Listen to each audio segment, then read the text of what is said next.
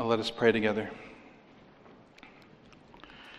Here we walk on holy ground, our Father.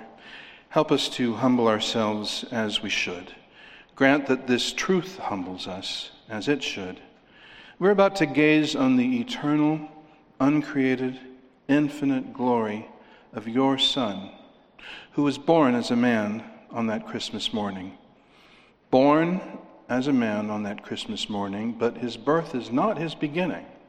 As Micah 5 2 says, his goings forth are from everlasting, from the ancient days.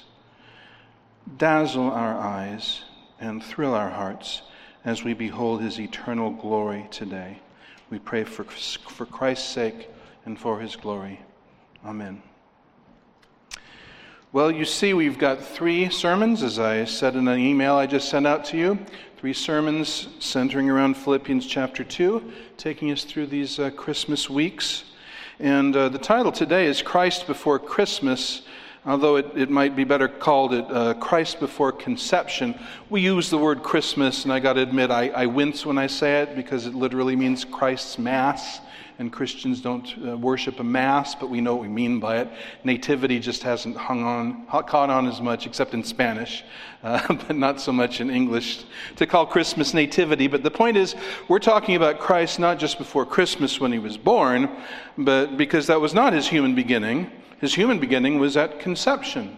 Uh, God took on human nature at the conception in the womb of the Virgin Mary. But we're looking at him before even that moment, because uh, that moment of conception was not the beginning of Christ as it was of his humanity.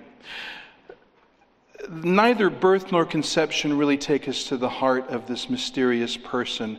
Paul takes us there, though, in this section.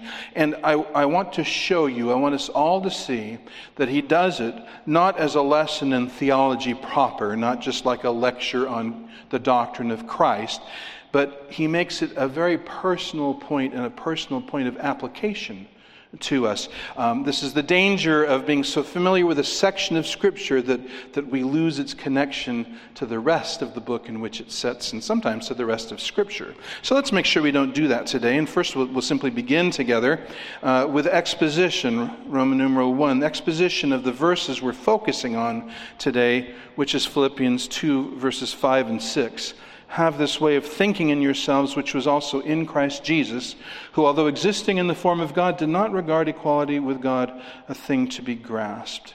Now, this letter to the Philippians is a happy letter. The, the letters are in different moods. You know, the letter to the Galatians is in a very alarmed mood, and it starts off that way. But this letter to, to the Philippians basically is Paul writing to say thank you for support to a church that, that had a lot going well with it. It was a church of uh, people who loved the Lord and who uh, were united in the gospel. Uh, a real gospel work had begun there, and these were all good things.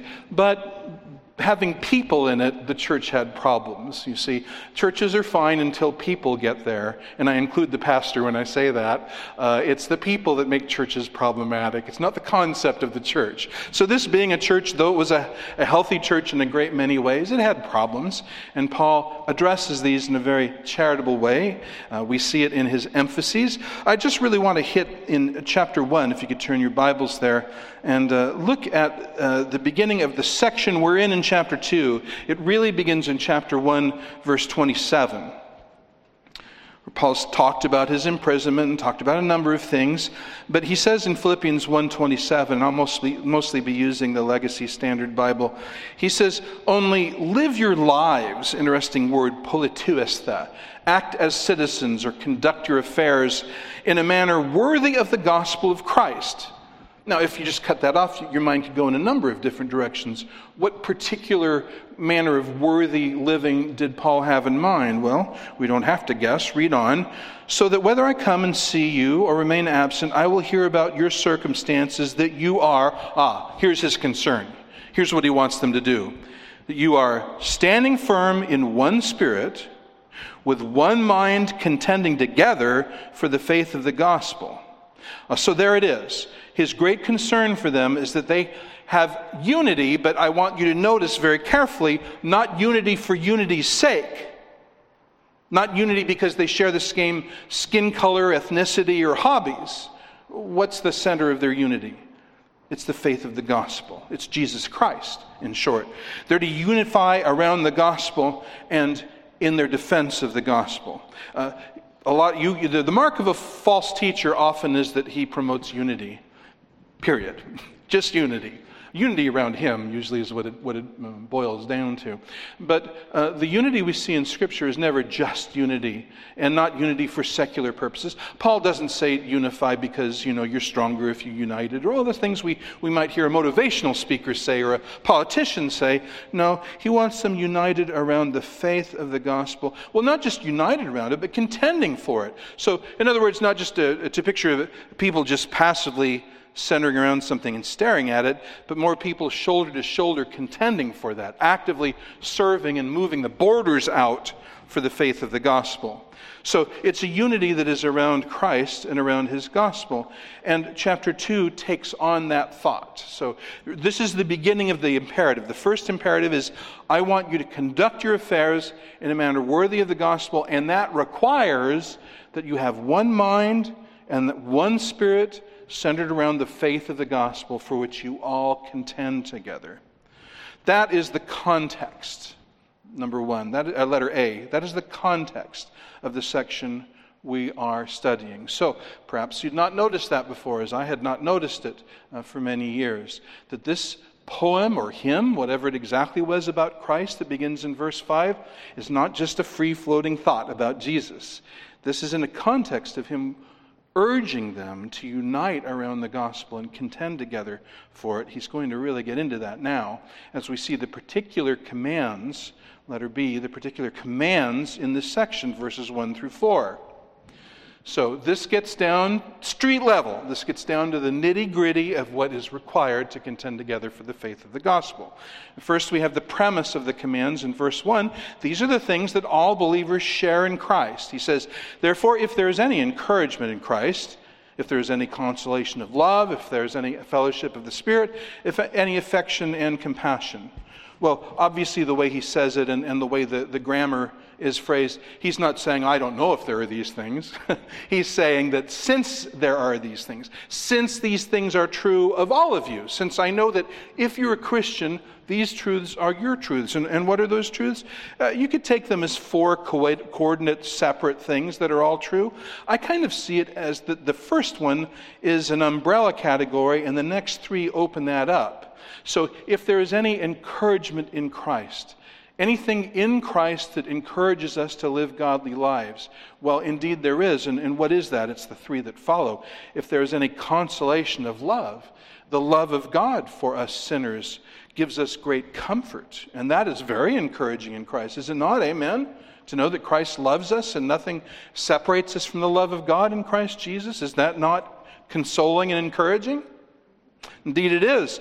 Secondly, he says if there's any fellowship of the Spirit, and what he most likely has in mind here is the fellowship the Spirit creates. You can read more about that in Ephesians 4, that the Holy Spirit has given us a bond of unity that he means this to be one body with one Lord, centered around one faith, entered into by one baptism. He means us to be, uh, uh, as he says in Ephesians 4, striving to preserve the unity of the Spirit in the bond of peace. You remember that?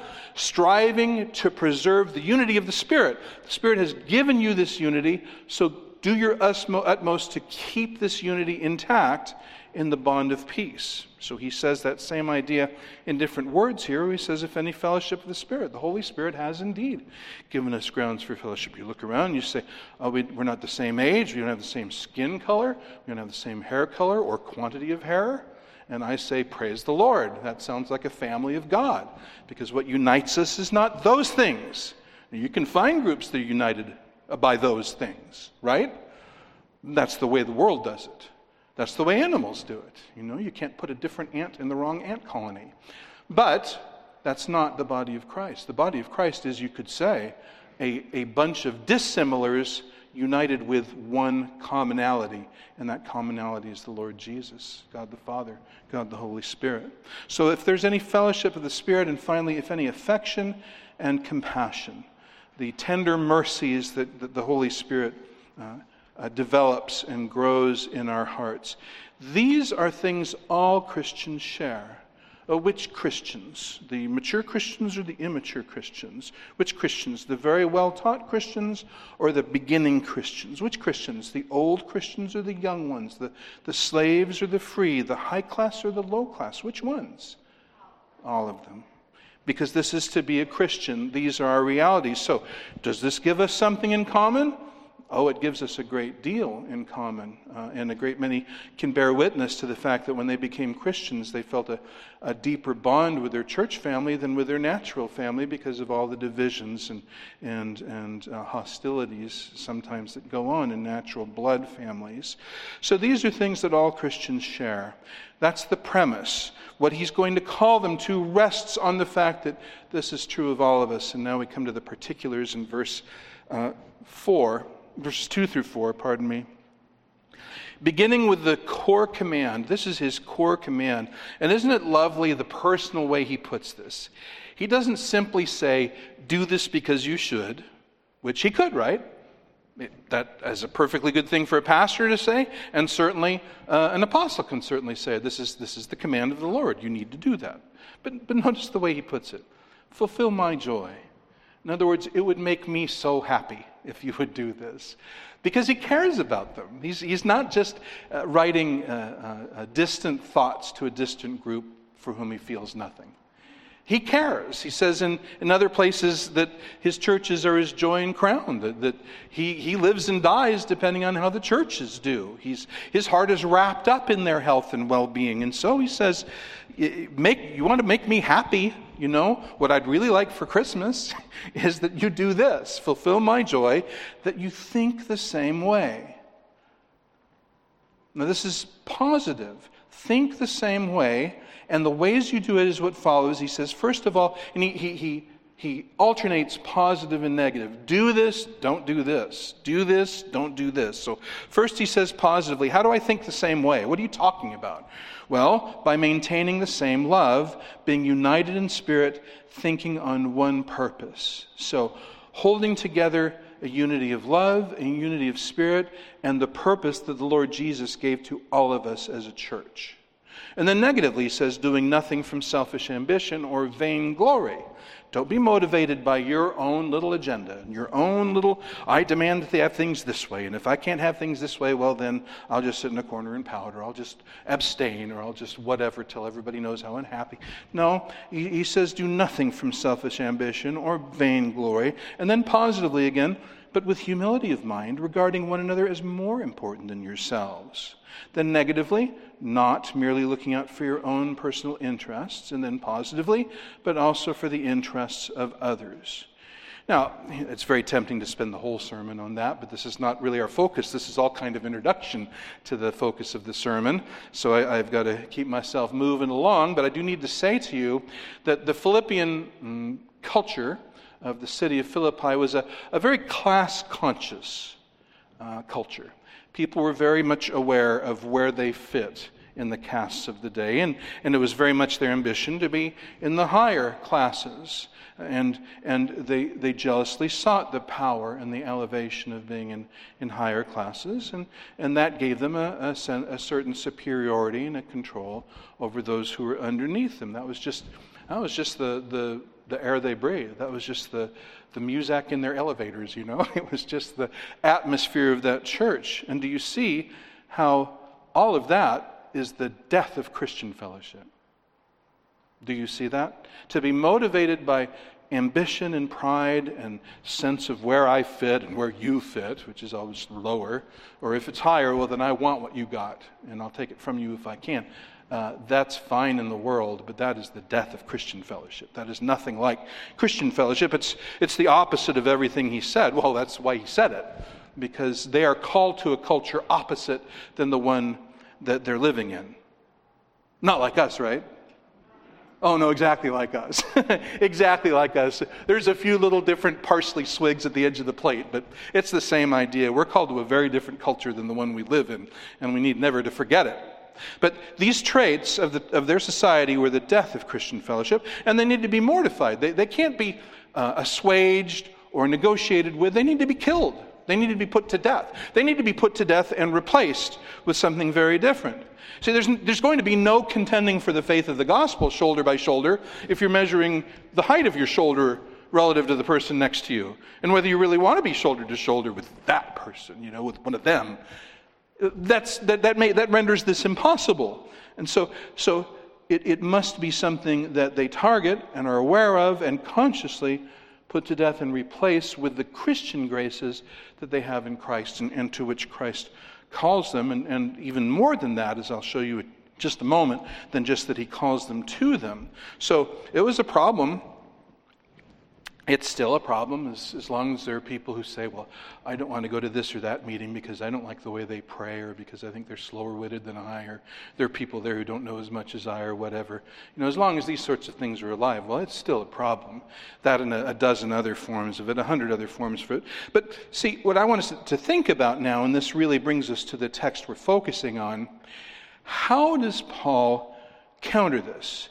How is he going to call them from the mindset of their culture to the mind that they're called to have, the mind they are to have in Christ? Will he shame them and tell them how ridiculous it is for sinners to think that way? Well, that makes sense, right? I mean, that would be valid enough. That would make sense to do that. Or uh, will he shame them and or will he appeal to them pragmatically? And will he say, look, you know, if we have any thought of bringing the gospel anywhere other than our four walls, we got to work together. You just that's just logistics. If we're fighting each other, then we're never going to. Does he do that? I mean, that would make sense, right? You can understand that. You'd think, oh, that's a that's a valid point. But is that the way he does it? How does he do it? He does it the way he always does it. He points them to Christ. He points them to Christ. Better than pragmatism, better than shaming, because it is of gospel and of grace to point them to Christ. Look at what he says when, as he brings them to the compelling core in verses 5 and 6, letter B, the compelling core. And the compelling core is, should be no surprise if we know Paul at all, the compelling core is Jesus Christ. Have this way of thinking, he says, in yourselves, which was also in Christ Jesus. So he's talking, he's calling them to a particular way of thinking. And, and that's what this is oh, there's a, a real echo of this. I'll come back to this in a moment. But did you notice how many times he talks about thought or thinking in this section? The whole problem is the way we think. We can't just be manipulated by feelings and experiences. That's not the way God built human beings. Uh, whereas the Latin phrase Homo sapiens, we're supposed to be thinking creatures, and what we think and believe is what motivates and pilots us. And so he calls us to a particular kind of thinking, the kind of thinking that was in Christ Jesus, who, though existing in the form of God, did not regard equality with God a thing to be grasped. Oh, see now, there's the part where we usually start. We look at this and, and it teaches us about Christ. But, but notice verse 5. The reason he talks about Christ is he says, You should think the way he thinks. You should think the way he thought when he became a man for your salvation. And let me explain exactly what I mean by that. And Paul goes on to do exactly that. So let's focus on verse 6 now for a moment. Who, although existing in the form of God, did not regard equality with God a thing to be grasped. This is what he was through all eternity. Look at that timeless expression who, though existing in the form of God, who, though existing, that, that word existing is kind of a, a more emphatic way, a more robust way of exerting being. It's, it's, as much, it's as much as if to say, though this is what he actually is. Although ex- actually existing in the form of God. And this is a, a, a phrase over which scholars have, have uh, spilled a lot of ink. What exactly does he mean when he say, says the form of God? You, you don't really see God. And he's saying he looked like God. Well, that's not really uh, hard, easy to understand. Well, I think it's easy to understand what his real point is. The form, as he uses the word, is the expression of the reality. The, he, he existed in the form of God because that's who he was. And what he's saying is if you were to look at Christ, you would see God. And, and what is that form? What, what would we have seen if we'd been able to see him? Well, We would have seen glory. We would have seen radiance. We would have seen mind blowing beauty. Think of all of the theophanies in the Old Testament, the appearances of God, and just how they knocked people right to the ground because of the, the radiance and the brightness. And, and, and these were just fringes of his ways, as we read in Job. This is just faint and distant echoes of the glory of, of God's majesty. But that was Jesus. Now, you see, I remind you, in Philippians, you know, it, it, the way you dressed and carried yourself, that mattered a whole lot. And what he's saying is, well, the way Jesus dressed the, before his uh, conception, the way Christ dressed was in the form of God. If you had looked at him, you would have seen God, because that's, that was his actual existence. And this is a timeless existence. We'll talk about this more next week, Lord willing, but Christ is one person with two natures. Now, before the conception in Mary, he was one person with one nature. He was God the Son, he was the second person of the Trinity, he was the Logos. And this is who we're reading about now existing in the form of God, not existing in bodily form. He did not have a body through all eternity. That began that moment, that split second, when Mary ha- uh, carried the, the uh, Lord Jesus in his first moment of existence as a man. But before that, he simply existed in the form of God. And everything that you could say about God, you could say about Jesus. Everything that was true of God. Uh, I'm going to keep slipping and saying Jesus because that is the person we're talking about. But it's a little anachronistic because he, he was not named Jesus until he was born as a man. He was the Christ, he was the Son of God, he was the second person of the Trinity. But he existed in the form of God. And then we read on, though he existed in the form of God, a, a way of a concessive participle, those, participle, though this was true, he did not require, re, regard equality with God a thing to be grasped. So the thing to notice, first of all, is the equality with God is something that he had. It was already his. Um, there's a way in Greek that, that Paul could have said he didn't regard it a, thing to be grasped to become equal with God. But he doesn't say that. The way he says it would be better expressed being equal to God, because that's what he was. He was equal to God. He was uh, the same substance as the confessions say, as God. He was equal to the Father in godhood in every way. He was equal to the Spirit in godhood in every way. He was equal to God. He expresses this more than once in, in his incarnation. Uh, John 5.23, you could just jot down. John 5.23, Jesus says it is the Father's will that all will honor the Son even as they honor the Father. He who does not honor the Son does not honor the Father who sent him. Honor the Son even as, as an equal, in other words, with the Father. Honor him equally with the Father. Or, of course, the very brief expression in John 10:30, uh, very literally translated, I and the Father, we are one. So they're distinct persons because he says we, but they are one in their essence. He is of one substance with the Father. He is equal to the Father. And this is why the Jews went to stone him, because what do they say? You, being a man, make yourself what? Equal to God. Well, yeah, they're right about that.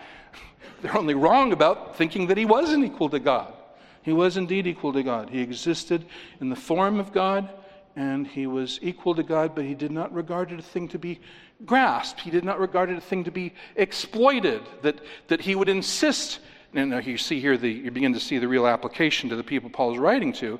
He didn't insist on remaining in that untrammeled dignity and majesty and not soiling himself by lowering himself in any way, which is a very good thing, sinner, don't you think? Because if he'd been unwilling to lower himself in any way, where would we be? On our way to hell. Because that's what the incarnation is.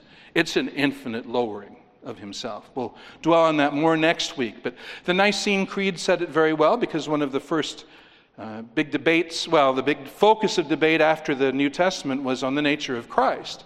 And there were the Arians who said he's not of the same substance of the Father, and he was created by the Father. He's his first creation. Uh, Jehovah's Witnesses are similar. They're not the same, they're kind of their own weird thing, but um, similar in saying that he was created by God and he was God's first great creation.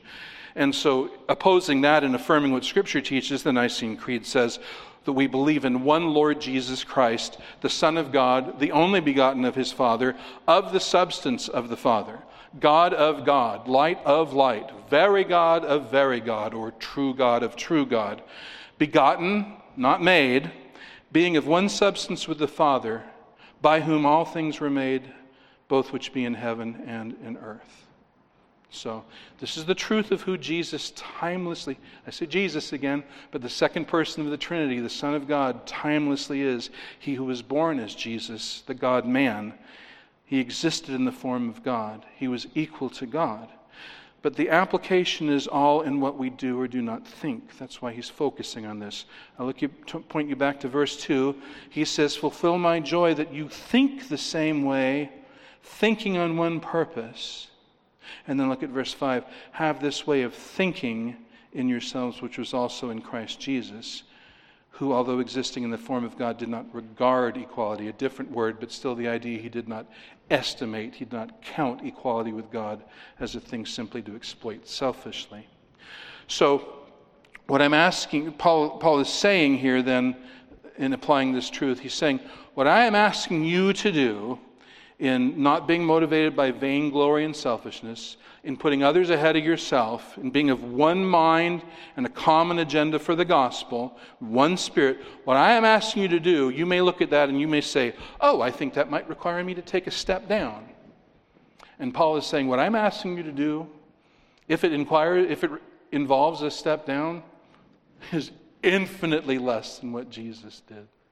You have to lower yourself. We're talking about you having to lower yourself by this little bit and to become man for our salvation. The second person of the Trinity lowered himself from the infinite majesty of the infinite God to be contracted into the space of a little baby, a little weak, helpless, dependent baby. So, am I calling you to do that much? The world would think so, yes. But set up against what Christ did for us, am I asking you to do much? I'm asking you to think the same way, Paul says. So that's the exposition of the verse. Now I want to step back, uh, Roman numeral 2, and come at this a little differently than I think we ever have, in giving you an explanation and an expansion of what we're looking at here. How could a monotheistic Pharisee write what he just wrote?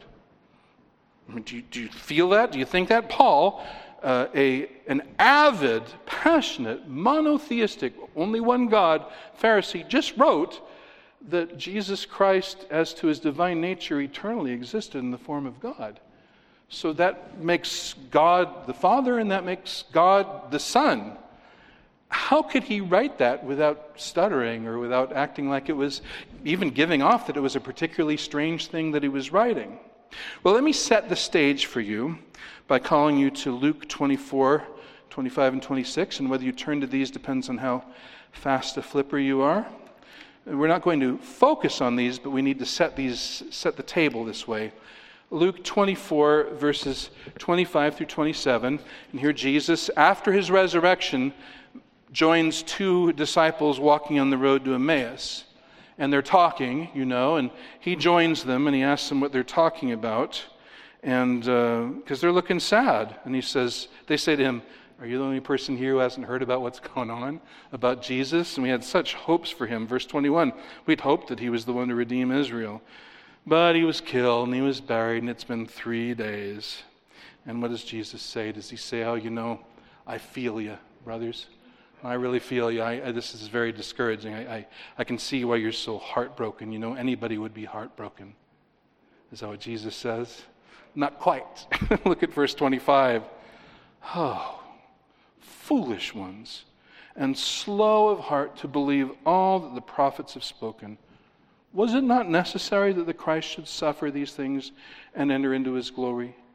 And beginning with Moses and all the prophets, he interpreted to them all, in all the scriptures the things concerning himself. Now, I want to combine that with the next. Turn to John chapter 5, verses 45 through 47. If you're turning with me or tapping your screen with me, as the case may be.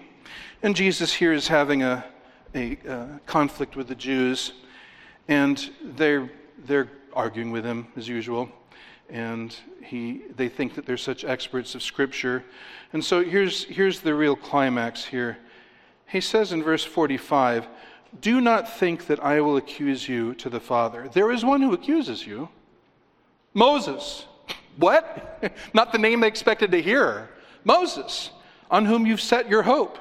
For if you believed Moses, you would believe me, for he wrote of me. But if you do not believe his writings, how will you believe my words?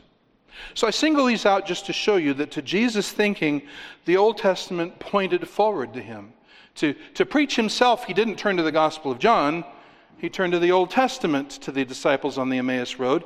And beginning with Moses and in all the prophets, he showed them the things written of him. And here in John chapter 5, he says, Well, I know you pride yourself on being students of Moses, but if you really believe Moses, you believe in me.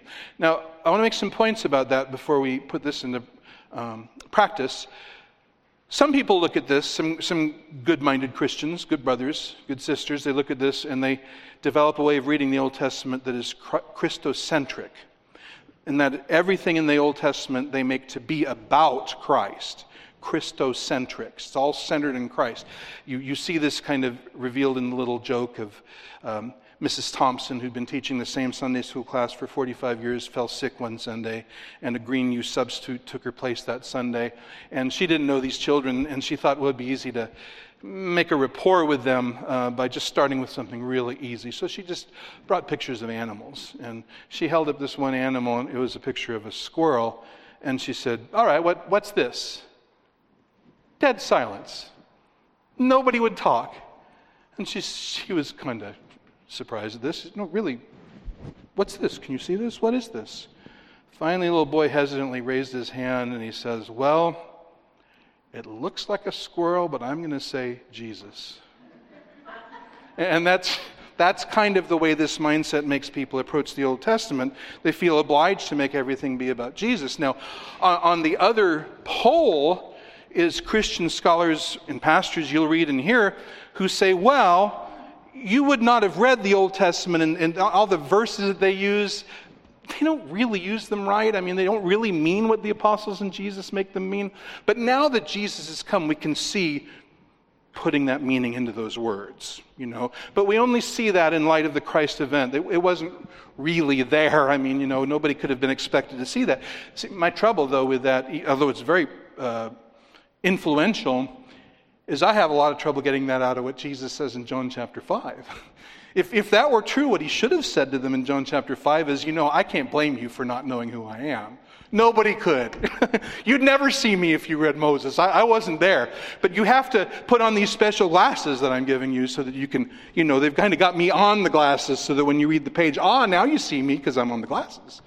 But he doesn't say that at all. He says, if you believe Moses, you'd believe me. He, it was clearly Jesus thought that the Old Testament pointed to him. So I would say a better way to see it is rather than Christocentric, it's Christotelic, meaning that the Old Testament points to Christ. The truths are fulfilled in Christ. Or the way I'm going to show it to you, there are a lot of things in the Old Testament that you will read, and you, you read them and you'll just go, huh. Say that with me one time. Huh huh. And, and, and you notice it and it's there, but then when Jesus comes, then you say, Oh, exactly, exactly. I, am going to show you exactly what I'm talking about. And then there are other things that are just straight up, just straight up, born of a virgin, born in Bethlehem, and the timing said in Daniel 9, they're just straight up. They're, they're, you have to want to miss them. Uh, and obviously they did. But a lot of things, it, and, and when Luke 24 says he went to Moses and the prophet, he didn't mean every verse is a prophecy of Messiah, but he's pointed to all over the Old Testament. I'm just going to show you a few examples and take you on a brief little tour about that with a particular focus on the deity, because that just has to surprise you that of all the things the early church fought about, they fought about the calendar, they fought about circumcision, law of Moses, and all this, but you don't see a huge uh, controversy about the deity of Christ. And you would think that would be the big one. that how can Christ be God? And yet, see, well, they all start there, but they're trying to work out exactly where Moses fits and the laws fit and all these other little things. So, how could they be that? How could it be that they, these monotheistic Jews, came to accept the fact that Christ was God? So, I want to show you that. I want to do that with you. So, uh, just like Jesus did, I wish just like Jesus did. Wouldn't you, wouldn't you like to have been one of those disciples with your phone and your recorder on when he was teaching them on the road Damascus on the Emmaus Road? But um, as Jesus did, beginning with Moses, I'd like to begin with Moses. What's the first book Moses wrote? Thank you for reminding me. And where is that? Well, that's right after the book of contents. Uh, so turn to Genesis chapter 1. And I just want to show you something that somebody reading this in Hebrew for the first time, who'd not already been told what it has to mean, things that he would notice. Now, here we have in, in English, we have, in the beginning, God created the heavens and the earth. What can you possibly make out of that? So it starts off with three words in Hebrew uh, bara, Elohim. The first word is a real simple compound. B is a preposition we translate in. Reshith is beginning, start. So in beginning, at the start. And then the next is a verb, bara, he created. And the third word is Elohim. Now that's, that's where I want to start. If he knew anything at all about Judaism or the Old Testament, and he gets to that word Elohim, there's a funny thing about that word. It's a plural form. Now, you ask anyone who knows Hebrew, and he'll tell you that. Now, he'll probably immediately say, but, but, but, but let's just start with the fact it is a plural verb. It's a plural noun. It is plural in form. Elohim, I mean, you've heard words like seraphim, that means more than one seraph. Cherubim, more than one cherub, and on and on. That im is a masculine plural ending. And here's this word Elohim, and you say, well, was there a singular? Yeah, Eloah. That's singular, Eloah, and that's words in the Old Testament. Or a similar word, El, God, that's in the Old Testament. But here's a plural word.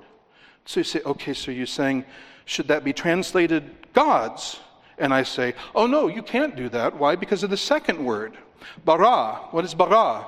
It is a third person singular Qal perfect of the word bara.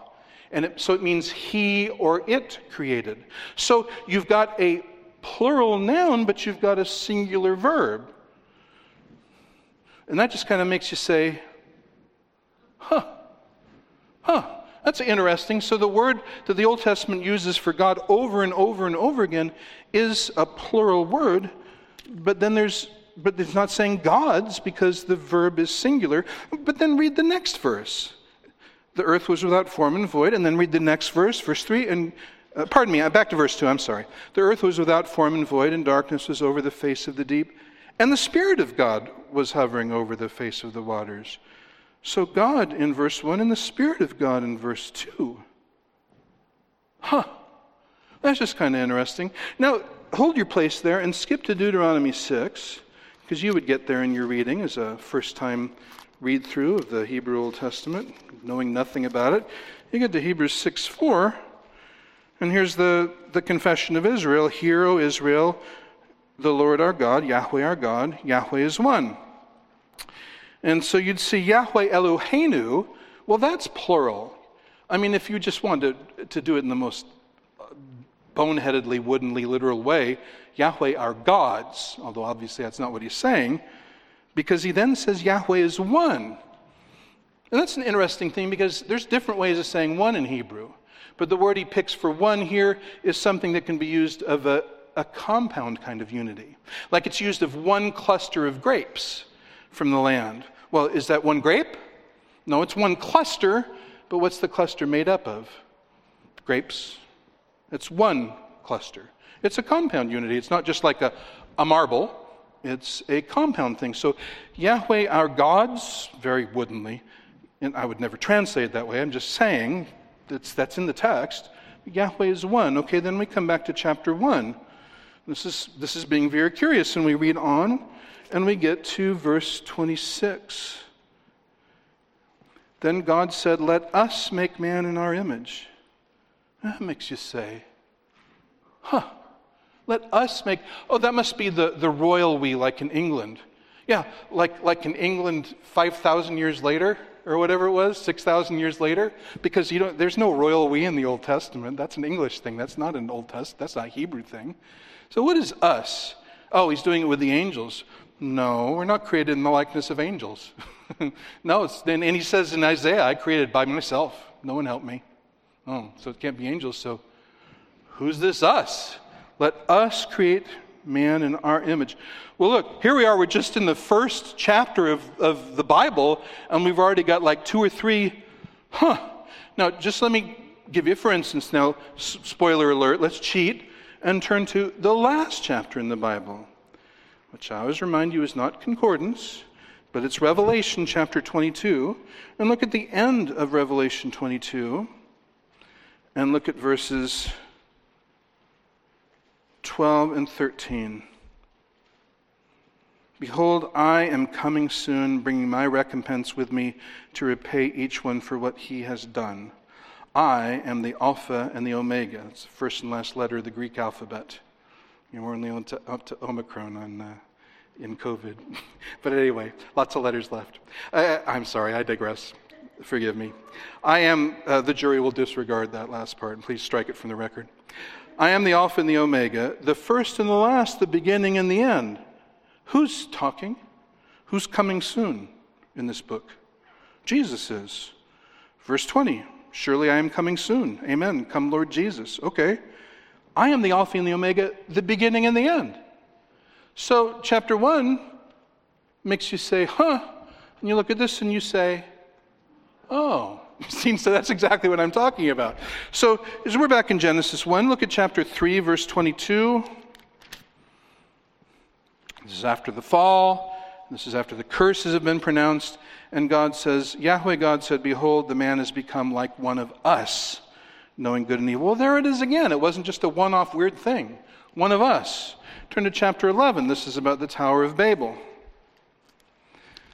Chapter 11, we'll look at verses 7 and 8.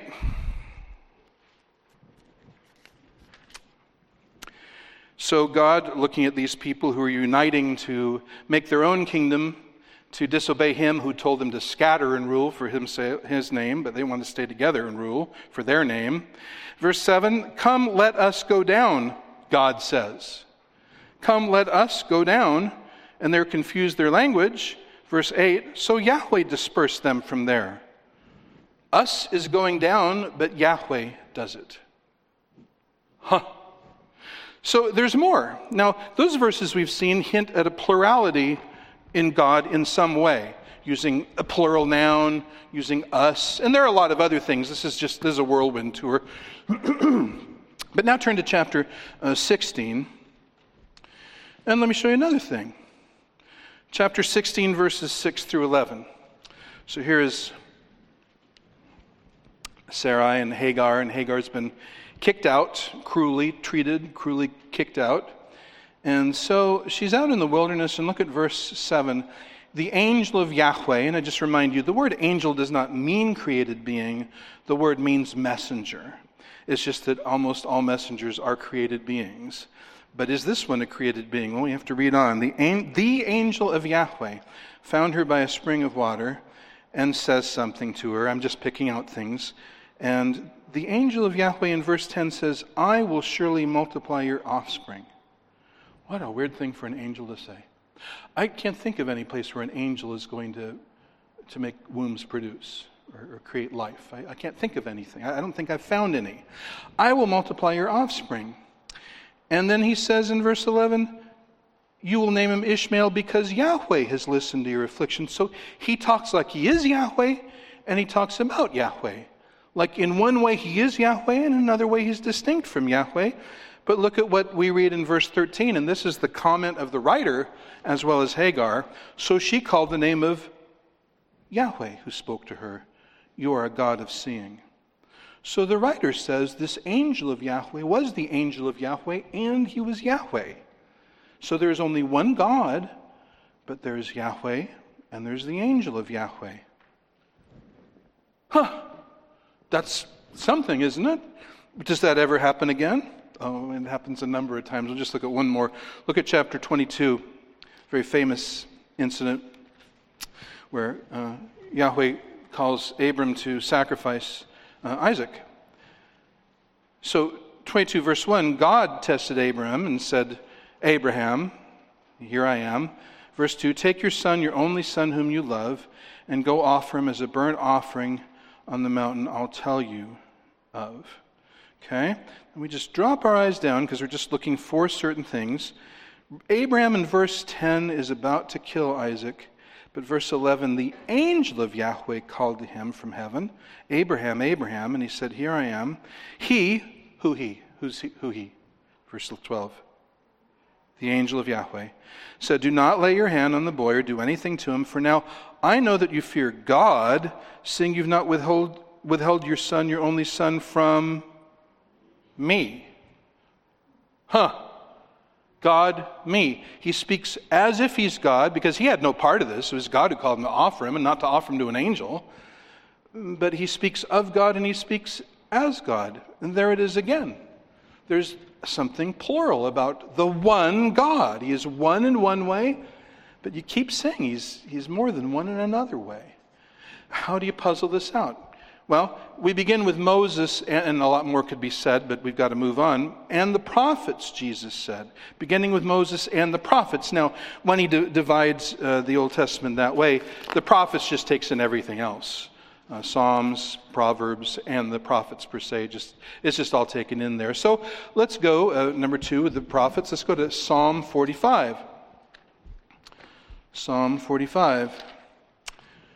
And this is about the king. Verse 1 says, I address my verses to the king. The psalm is about the king. But we're just going to look at verses 6 and 7. Your throne, O God, is forever and ever. The scepter of your kingdom is a scepter of uprightness. You have loved righteousness and hated wickedness. Therefore, God, your God, has anointed you with the oil of gladness beyond your companions. Your throne, O God, your God has anointed you. Huh! So, on the one way, this messianic king is God, but God is the God of this messianic king. There's only one God, but we're seeing two persons who are God. And wait, there's more. To take you to more familiar Christmas ground, turn to Isaiah 7. I just remind you this great sign that God picks, and Ahaz won't pick a sign. God picks a sign. He's going to make a, a virgin with child. And uh, verse 14 The Lord himself will give you a sign. Behold, the virgin shall conceive and bear a son, and you will call his name Emmanuel, or to say it Hebrewly, Imanu El. What does that mean? God with us. Imanu means with us. El, singular, means God. God with us. This child will be called God with us now. Somebody immediately say, well, that, that just means that he signifies that God is present with them. It could, yeah, it could in isolation, but we've already seen a bunch of things that make us think that there's a second person to God and that the Messiah is that second person, right? Psalm 45. And now turn to chapter 9, verse 6, and more familiar Christmas words. I, it's hard to read this and not sing it. For now unto us. But for to us a child is born, to us a son is given, and the government shall be upon his shoulder. And his name shall be called Wonderful Counselor, Mighty God, Everlasting Father, Prince of Peace. Mighty God is what he'll be called, because that's what he is. I hear Jehovah's Witness would say, Oh, yes, he's, he's mighty God. If any, have you ever talked to any of them? He's mighty God, but he's not not Almighty God. That's what they'll say. Is that a good argument? No. Look at chapter 10, verse 21. A remnant will return, the remnant of Jacob, to the mighty God. Same Hebrew words, El Gibor. And who is that mighty God? Oh, you just have to go up one verse. They will lean on Yahweh, the Holy One of Israel. So the mighty God is Yahweh, and this Messiah will be mighty God. So he will be Yahweh, somehow given as a son of the line of David, so that he can sit on the throne of David and over his kingdom. Wow, this just gets more and more interesting, doesn't it? How many huhs do we have? And this is just a selective tour, but wait, there's one more. Turn to Jeremiah 23. It's right after Isaiah. Jeremiah 23. Verses 5 and 6, I'll just read it from the LSB. Behold, the days are coming, declares Yahweh, when I will raise up for David a righteous branch, and he will reign as king and prosper, and do justice and righteousness in the land. In his days, Judah will be saved, and Israel will, be, will dwell securely. And this is his name by which he will be called Yahweh, our righteousness. He will be called Yahweh, our righteousness. So, to, to, to sum this all up, and I'm, I'm going to come to that in just a second, the Old Testament is crystal clear on one thing there is only one God. Isaiah says that over and over again. Where was there another God formed before me or after me? I don't know of any. There's only one God. And yet, at the same time, in some way, that one God is two, three persons. He's the angel of Yahweh, he's the Messiah, and also, we read about the Spirit of God. We're just not looking at the verses about Him besides Genesis 1 2. And this last one we're just looking at, it's not the last one in the Old Testament Yahweh, our righteousness. So, an honest reader would just have to say, huh, and by the end of the Old Testament, he's got a lot of, huh. He just doesn't know how to put together. I mean, they're there and there are a lot of question marks, and he's not sure how to assemble them. And then when you get to the New Testament, all of those huhs just become one great big oh. I mean, let's just start with the last one. Look at 1 Corinthians 1:30. His name will be called Yahweh our righteousness. And Paul, monotheistic Pharisaical Jew, says, And because of him, that is God the Father, you're in Christ Jesus, who became to us wisdom from God, righteousness and sanctification and redemption. Jesus is Yahweh, our righteousness. That's how he can be called that, because that's who he is. So, I've just given you an exposition, and I want to close Roman numeral 3 with an exaltation. Because with the coming of Christ, as I say, our huh turns into a big oh, and then that oh turns into wow as we just marvel at who Jesus is. So, first, closing the loop, then, let's just do it. Turn to John chapter 1. We first looked at words that say, In the beginning, God's, ouch, created, He created the heavens and the earth. And now in John 1 1, we see, In the beginning was the Word, and the Word was with God, and the Word was God. He was in the beginning with God. Well, there it is. There's only one God, and there's this one who is the Word, who at the same time is God, and he's distinct from God because he's face to face with God. He is one with him, as, as the Nicene Creed says, in his essence. But as to his person, there's the person of the Father, the person of the Son, the person of the Holy Spirit. So here, and then the, the impact is at the end of this gospel, John 20, next to last chapter, John 20, 28. It's, it's come to be this is really the only verse I go to with the Jehovah's Witness. I've, I've been all around with them, but I just stay with this. John 20, 28, Thomas answered him and said, My Lord and my God. Now, what would you do if someone said that to you? Get up and get a grip. Are you crazy? Are you nuts? I mean, did you take a, a crazy pill? No, none, no one of us would accept that. But what does Jesus say? Basically, he says, it took you this long to get there? He accepts his worship because he is Lord and God. So the huh becomes oh, because the Old Testament, yes, of itself, not cheating, not playing games, it points forward to a divine Messiah, a Messiah who is God. I don't have to put on Jesus glasses, I just need to read the whole Bible. And it's like a, like a movie that's, in my mind, is a really brilliant movie. I won't name it in case you haven't seen it because I don't want to give it away. But you watch the whole movie one way, and then the last five minutes of the movie completely turns it on its head just completely changes everything you saw, that you thought you saw, that you thought you understood. The last five minutes changes everything. And then you go back and you watch it and you say, Yeah, I was all there.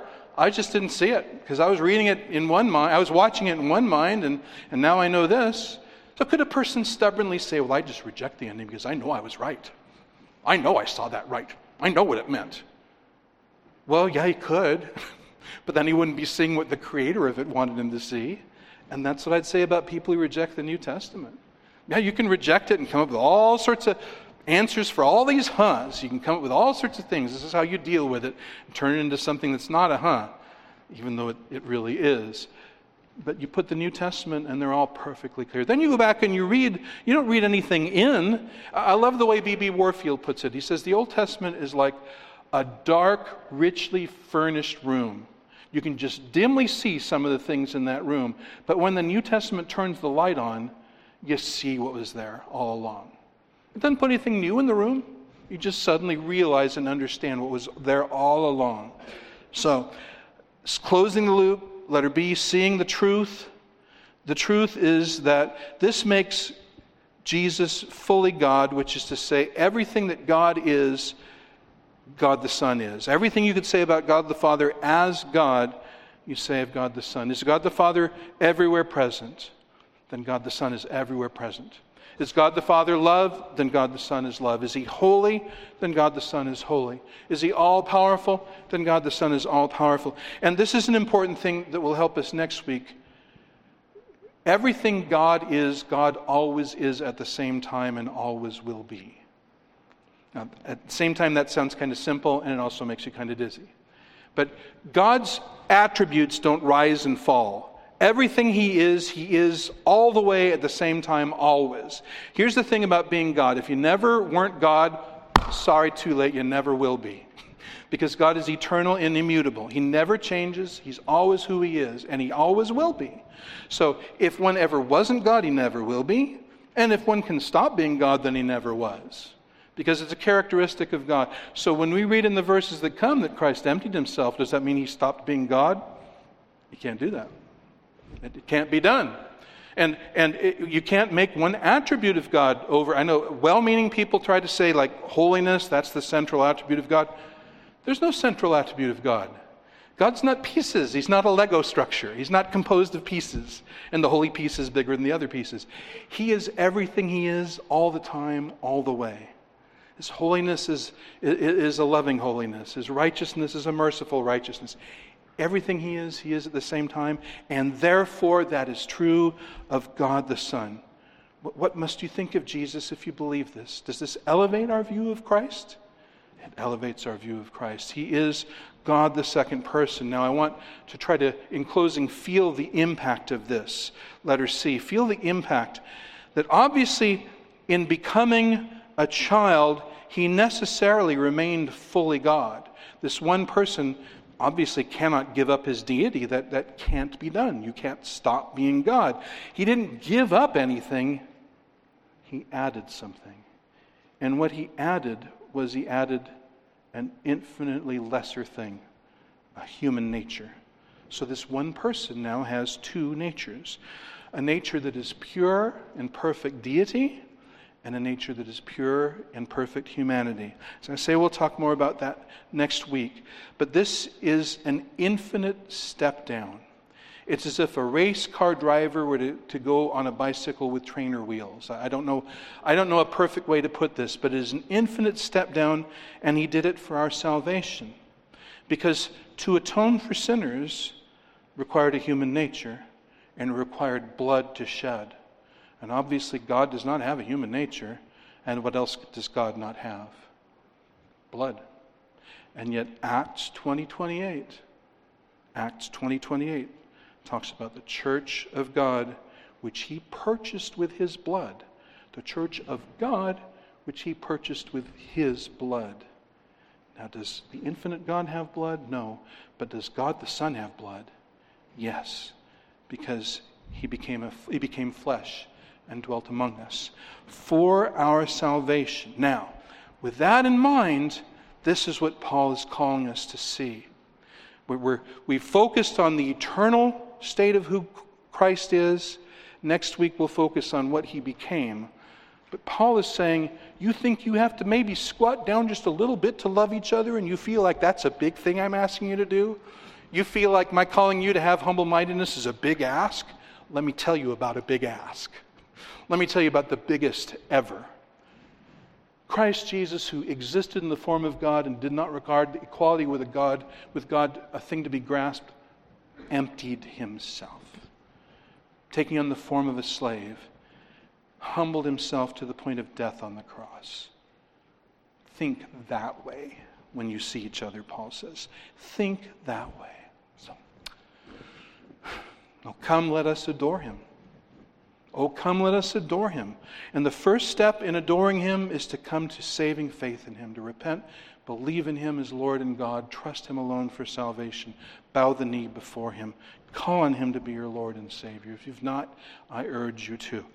But continue to adore him by thinking as he did, not walking in pride and self serving, but learning to walk in his kind of sacrificial love, like him who did not regard equality with God a thing to be grasped, but emptied himself for our sake and for our salvation. Let us pray. Heavenly Father, we thank you for this, your word. What a brilliant, amazing, powerful revelation it is. Thank you for speaking to us and parting the veils of darkness that we might see your glory. And we pray that you will burn your words on our heart and that we will learn that. Uh, that your truth is thrilling, your truth is everything because it shows us you and shows us how to know you. We pray that Christ will be exalted among us, that all who believe in him will learn to think the way Jesus thought, and to, so that we can strive together with one spirit in lowliness of mind regarding each other as more important than ourselves. We pray in Jesus' name. Amen. Amen. Well, would you. Uh Please stand.